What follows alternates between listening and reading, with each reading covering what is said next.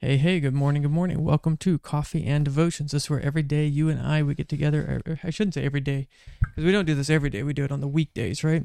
So on every weekday morning, most of the time, we get together, we get into God's Word, and we grow in our love for the Lord together. And this year, 2023, Lord willing, we'll make it from Genesis through Leviticus. I'm so glad to be with you today.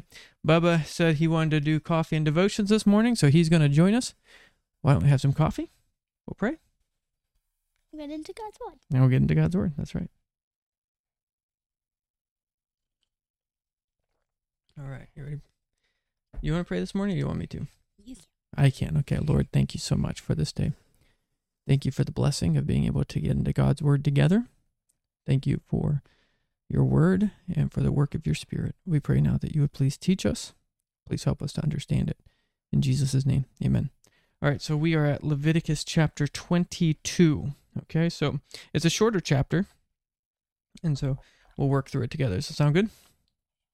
Sure, he says. Sure. Okay, Leviticus 22. Uh, we're just going to go actually get through the first 16 verses, okay? Leviticus. Leviticus, Samuel, Genesis, Exodus, Leviticus. Leviticus, third chapter.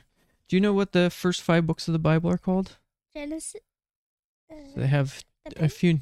Oh, Pentateuch, the Penta something. Pentateuch. Oh, Pentateuch. Penta means Five. And so uh, they're the first five books of the Bible. So Genesis, Exodus, Leviticus, Numbers, Deuteronomy. So Leviticus is the third chapter of the Bible. Uh, so who do you think wrote these five books of the Bible? Traditionally, this is held by Moses. That's right. So sometimes they're called the books of Moses. Some in uh, the old or in the Jewish tradition, it's called the Torah. Do you know what Torah means? I don't know. Law.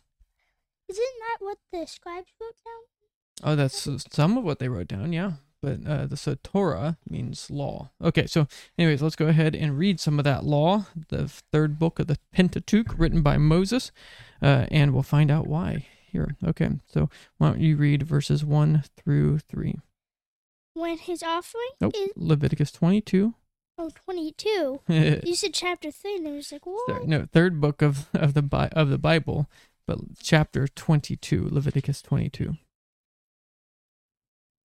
Then the Lord spoke to Moses, saying, Speak to Aaron and his sons that they separate themselves from the holy things of the children of Israel, and that they do not profane my holy name. By what they dedicate to me, I am the Lord. Say to them, Whoever, whoever of all you desire descendants Whoever of all your All descendants throughout your generation who goes near the holy things which the children of the is of Israel dedicated to the Lord, while he has uncleanness upon him, that person shall be cut off from my presence. I am the Lord. Okay, so two times he says, I am the Lord. And he says they can profane his name by doing what? Uh, touching the holy things while they are unclean. Yeah, right. So if they're if they come to him while they're unclean, uh then it's profaning God's name. They're not treating the Lord as holy, right? So he says, Don't do that. Okay, I'll read verses four through eight. Whatever man of the descendants of Aaron who is a leper or has a discharge shall not eat the holy offerings until he is clean. And whoever touches anything made unclean by a corpse, or a man who has un- had an emission of semen, or whoever touches any creeping thing by which he would be made unclean, or any person by whom he would become unclean, whatever his uncleanness may be, the person who has touched any such thing shall be unclean until evening, and shall not eat the holy offerings unless he washes his body with water. And when the sun goes down, he shall be clean. And afterward he may eat the holy offerings, because it is his food. Whatever dies naturally, or is torn by beast, he shall not eat, to defile himself with it. I am the Lord. What do you think that section's about? Um, I think it's about if you don't want to get kicked out from God's presence, uh, don't do anything unclean. God's holy. it- Yeah, so so this is more like uh you know if if you're a priest or if- and and, and right the priest after the sacrifice is made part of it is burnt for the Lord what happens with the rest of the sacrifice uh, it gets thrown out. Nope. The priests get to eat it Oh. they get to eat it for the first day they even get leftovers the second day but the third day then it has to be thrown out right? But there's so there's there's offerings that they're allowed to eat but if they're unclean right and it's got a whole bunch of different ways in which someone become can become unclean what are they not allowed to do? Eat they're not allowed to eat it. What did they have to do so they could be able to eat that food? Wash it. well, they need to wash themselves. Right? Hmm. They're the ones that are unclean. They need to wash themselves and wait until sunset. And at sunset, they would be Clean. clean. And then they would be allowed to eat it because it's just food, right? But it's saying, don't eat it while you're unclean. Right? Okay. Why don't you read verse 9? Then they they shall therefore keep my ordinance, lest they bear sin for it, and die thereby. Thereby, if they profane it, I the Lord sanctified. Okay. So, what? Who's the one saying all this? God. God, right? And why is he saying it to them?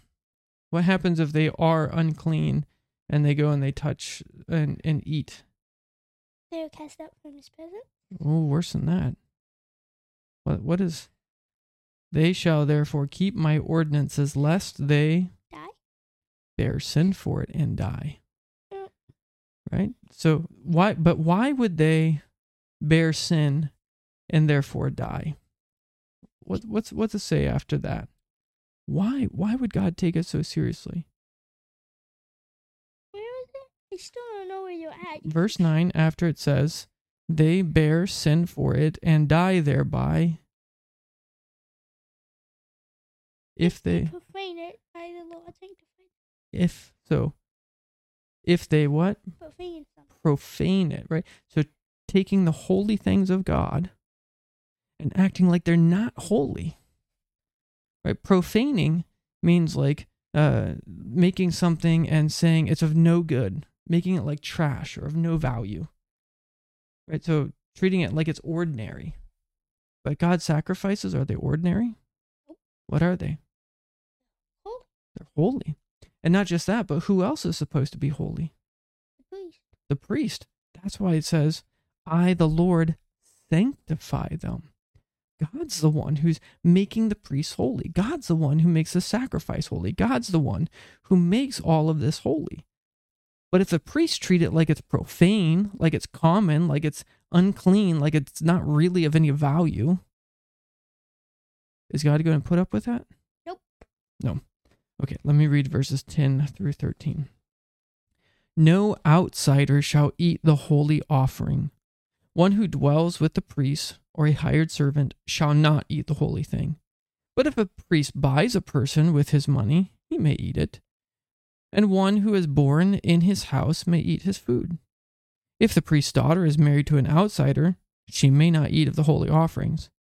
But if the priest's daughter is a widow or divorced and has no children, and has returned to her father's house as in her youth, she may eat her father's food, but no outsider shall eat it.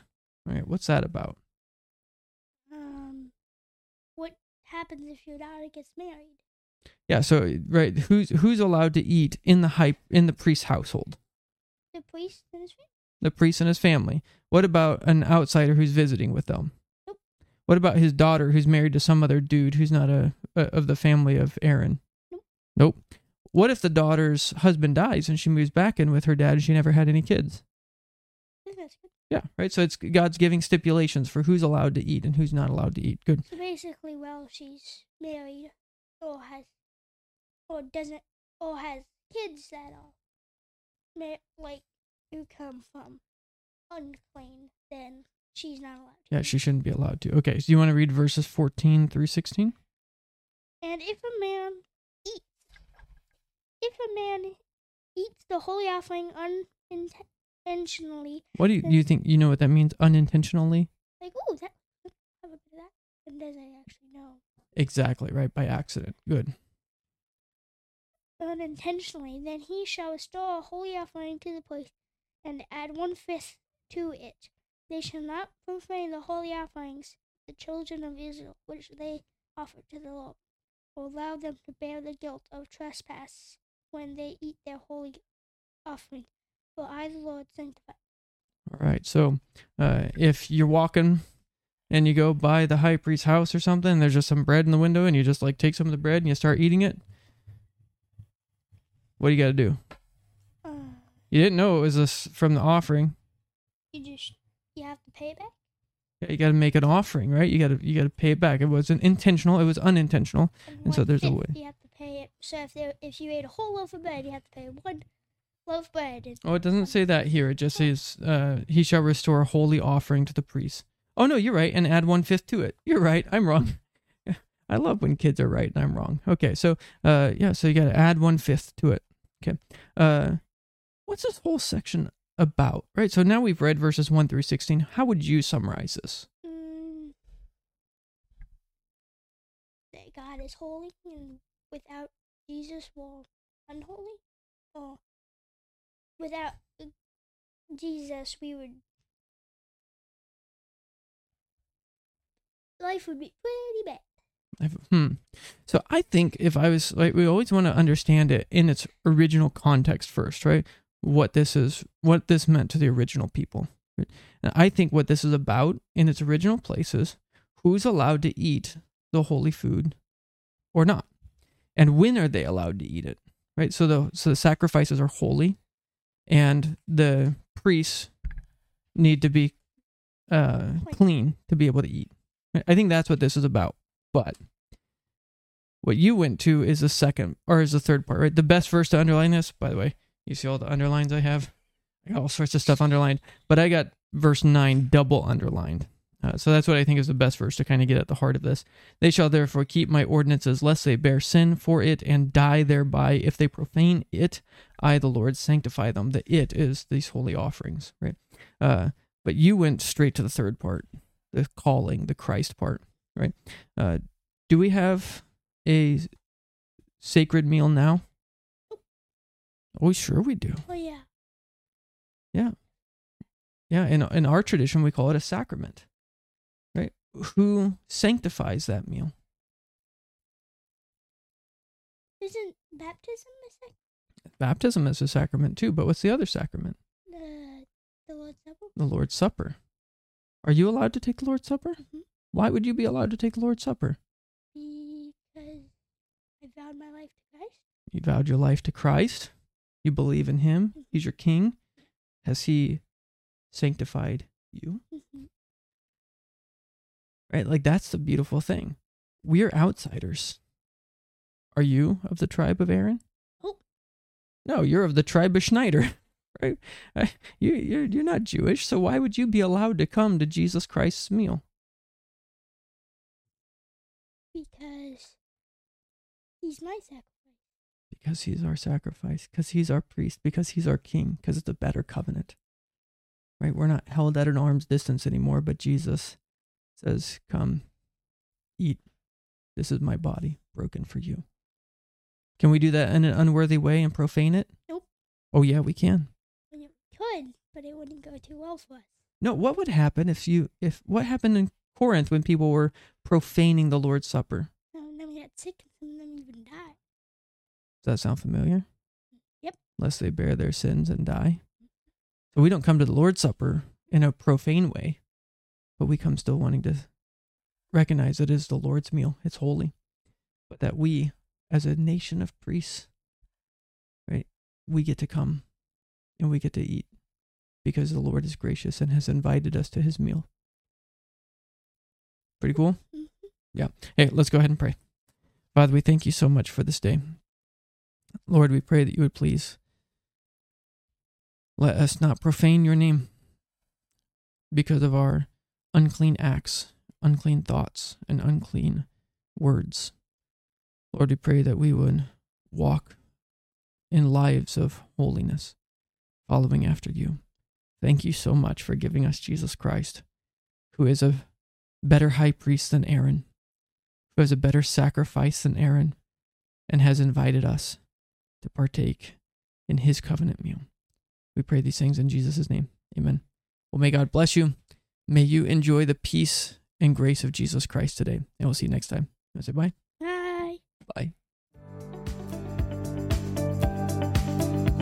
Thanks for listening to this week's message from God's Word for You, a ministry of Sharon RP Church in rural southeast Iowa. Pray that the message would be used by God to transform your faith in your life this week. If you'd like to get more information about us, feel free to go to the website, sharonrpc.org. We'd love to invite you to worship with us. Our worship time is 10 a.m. every Sunday at 25204 160th Avenue, Morning Sun, Iowa 52640. May God richly bless you this week.